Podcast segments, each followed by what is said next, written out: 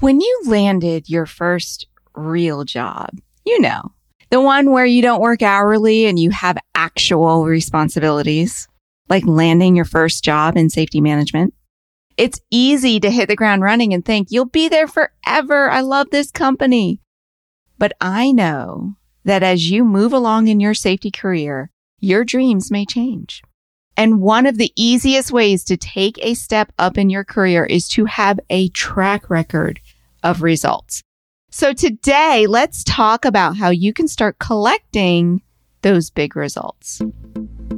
Hey there, safety friends. Welcome to the Safety Geek Podcast. I'm Bry Sargent, CSP and 20 year safety professional.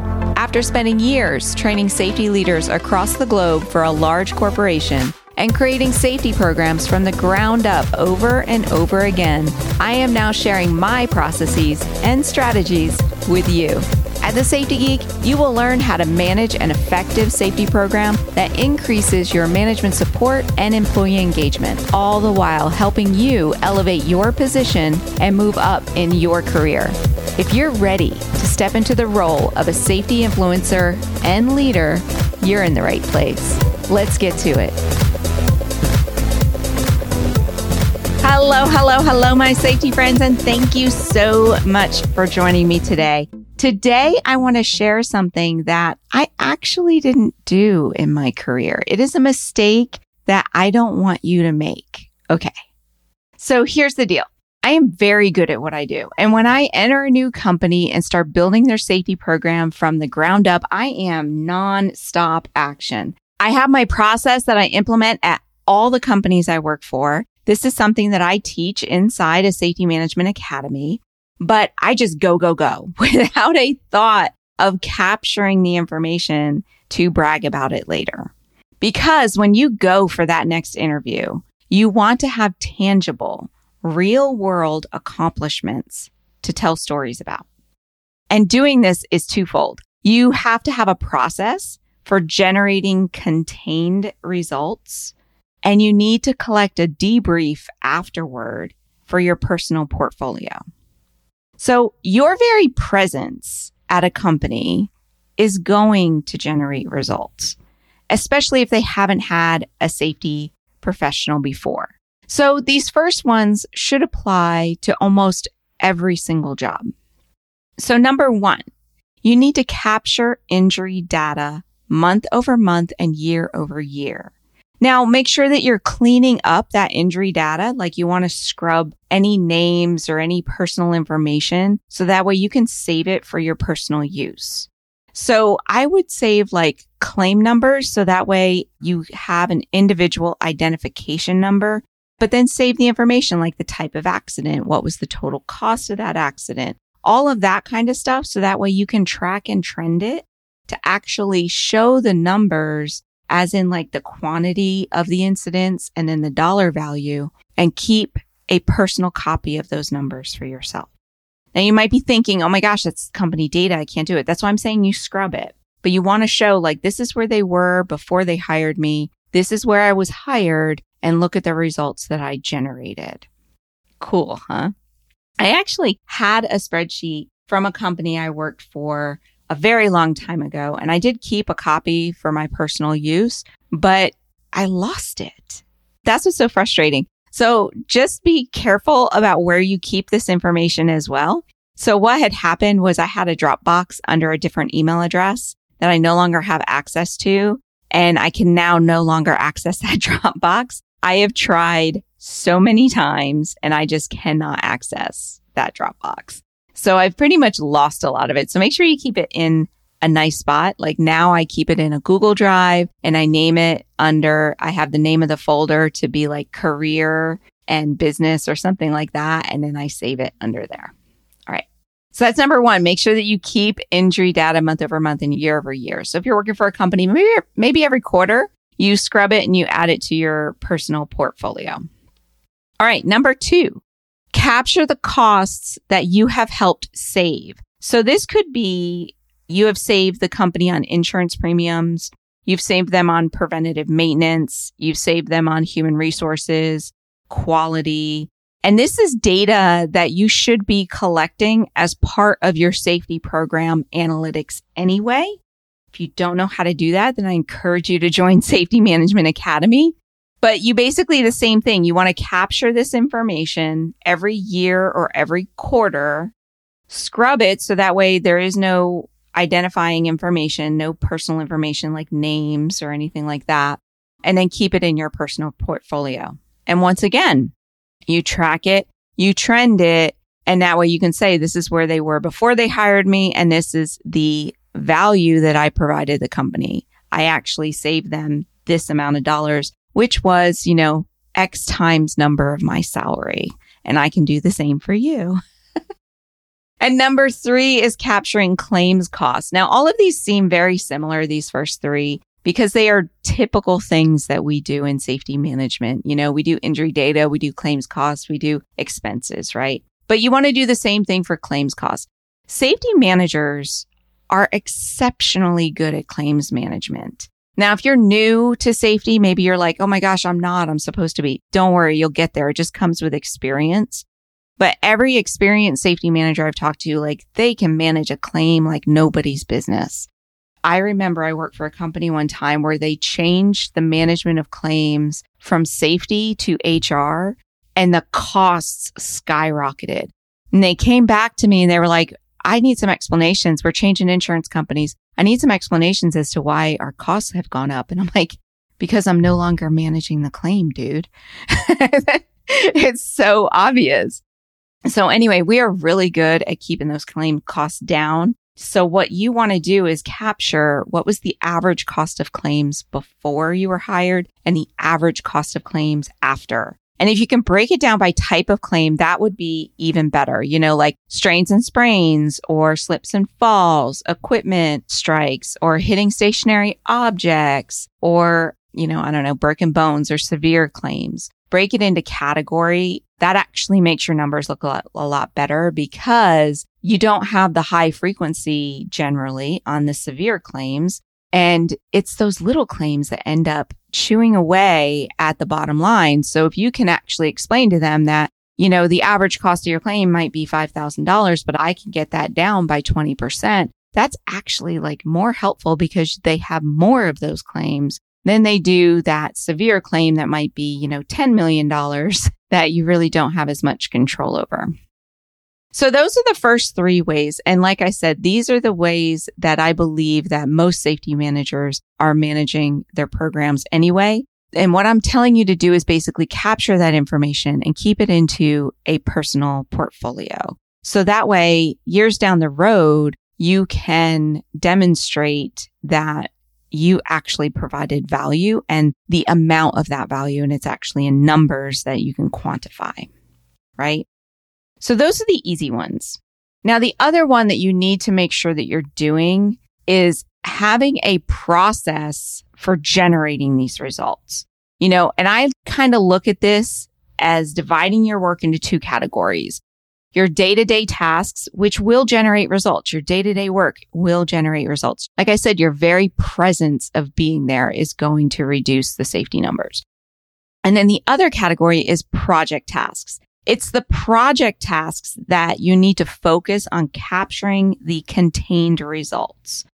And your projects are where you are actively taking steps to improve your program. Now, the definition of a project is that it has a start date and an end date with a clear deliverable or a purpose.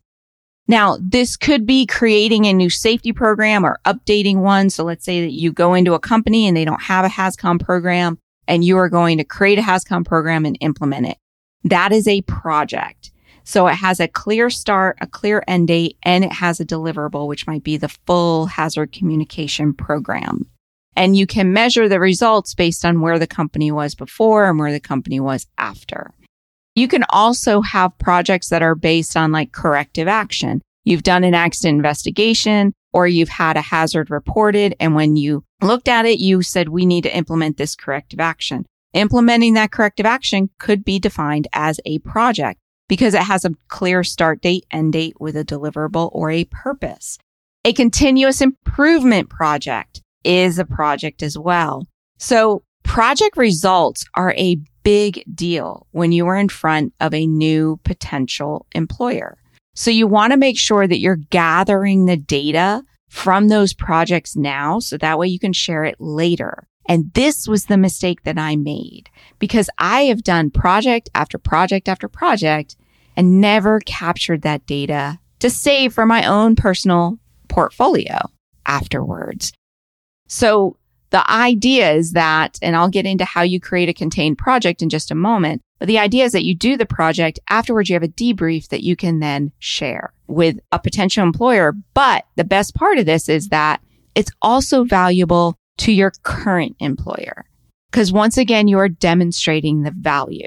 So think about it. If you do several continuous improvement projects a year, which is how I teach my students to do it, you can at the end of the year, let's say you're sitting down and you are talking about your performance and hopefully getting an annual raise, you can actually show them documented evidence of the work that you have done. You can show the data from what we talked about in the first three, and you can also show them all of these debriefs from the projects to demonstrate your value that you've provided to the company. And isn't that amazing, right? So could you imagine sitting there and let's say that you are making the average salary of a safety manager, which in the United States, I really have to argue this one because some places have said the average salary is 115,000 per year, but everyone I speak to is pretty much in the 70 to $80,000 range. Maybe you're new and that's where you're at. And that is generally who I am coaching and helping the people within their first three to five years in safety. But let's say that you are at like a $75,000 range and you're able to demonstrate that you saved the company $3 million last year. It's very easy for you to say, I'd like a five or 10% raise. I mean, that, I mean, ideally, I would want a 10% of what I saved you, but that never happens. But it's easy to demonstrate your value. So that's why this is so important. All right. Now let's get into how you create a contained project because this is extremely important. You don't just want to be doing projects willy nilly. You want to make sure that you have a contained project so that way you can actually create this debrief at the end of it. All right. So number one, you want to define the project. What is its purpose? What is the end result or the expected end result? And then you want to get a current baseline. So before you even start the project, make sure that you are collecting data so that you understand where the company currently stands, whether that is in money, in turnover, in accident rates, in maintenance expenses. However, this project is going to impact the company. Where do they currently stand? All right. Number three, you're then going to complete the project. You're going to do your project. We're not going to get into that here. But basically, the way that I teach it is that you create an action plan and you implement your action plan. And then number four is you do a debrief of the project. And there are key questions that you want to make sure that you ask and answer in the debrief. Number one is what were the results and compare those results with the baseline.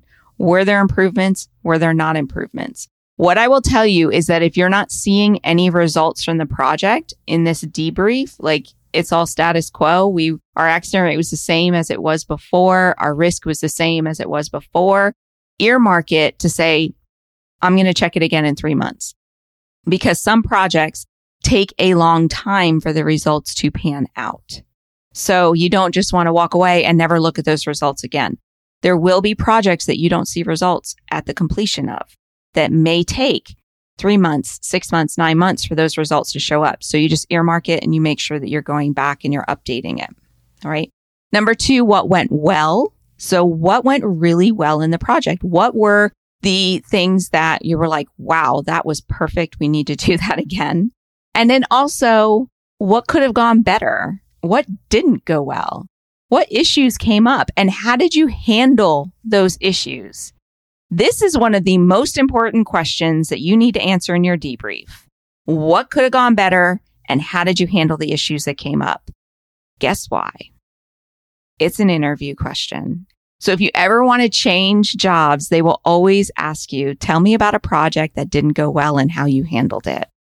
so you want to make sure that you have that answer readily available on your project. And the last thing is you want to list any lessons learned. Lessons learned are so important because you can take those lessons learned and move them on to another project. So as you are planning project number two, you review all your lessons learned and make sure that you apply the needed changes in your next project. And you want to write out a clear debrief. Now, don't think that this is going to be multiple pages long. I've literally done debriefs that are just one page where I just listed these questions. What were the results? I compared it to baseline. What went well? What could have gone better? What lessons did I learn on one word document? And I just bullet pointed underneath. That's really all that you need. But then you want to maintain it in your personal portfolio as well as in a company portfolio because you want to make sure that you're sharing this with your current management team too. So as you complete projects at managers meetings, I teach the executive advisory committee and safety management academy. You want to make sure that you are sharing this information with everybody as well. Right. And like I said, this was the mistake that I made. And you'll think, and this is what I did. You'll think, oh, you'll just remember everything that you did. But what I will tell you is it's hard. It's hard to go back 15 years and go, what projects did I work on when I worked in that company? I will tell you, you will only remember the big ones and the little ones count just as much as the big ones. In fact, I believe that little ones count more because they build momentum in the company and actually create a better result over time because you have these small little projects. So here's the other thing. When you build this habit, just think of what that personal portfolio is going to look like.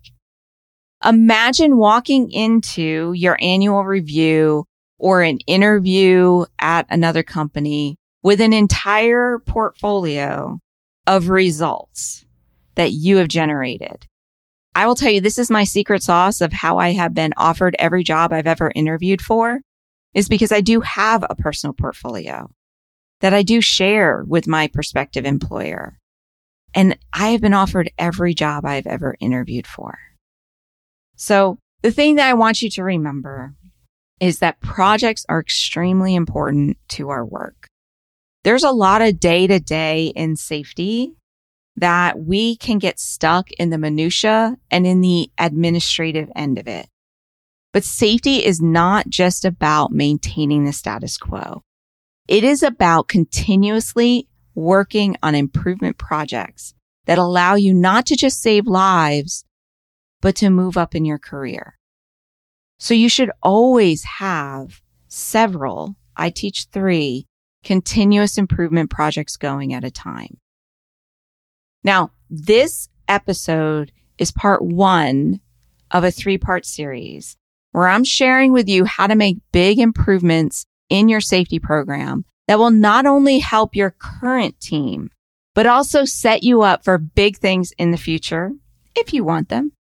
So be on the lookout for part two coming soon, where we will talk about getting big results in your program and what it means for you and your day to day as well as your career. So I will see you for part two. Thanks for listening. Hey, if you're just getting started in safety or you've been at this for a while and are hitting a roadblock, then I want to invite you to check out Safety Management Academy. This is my in depth online course that not only teaches you the processes and strategies of an effective safety management program, but how to entwine management support and employee participation throughout your processes. Are you ready to finally understand exactly what you should be doing and ditch that safety police hat forever? Then you have got to join me and your fellow safety scholars over at Safety Management Academy. Just go to thesafetygeek.com forward slash SMA to learn more and to get started. That's thesafetygeek.com forward slash SMA. And I will see you in our next students only live session. Bye for now.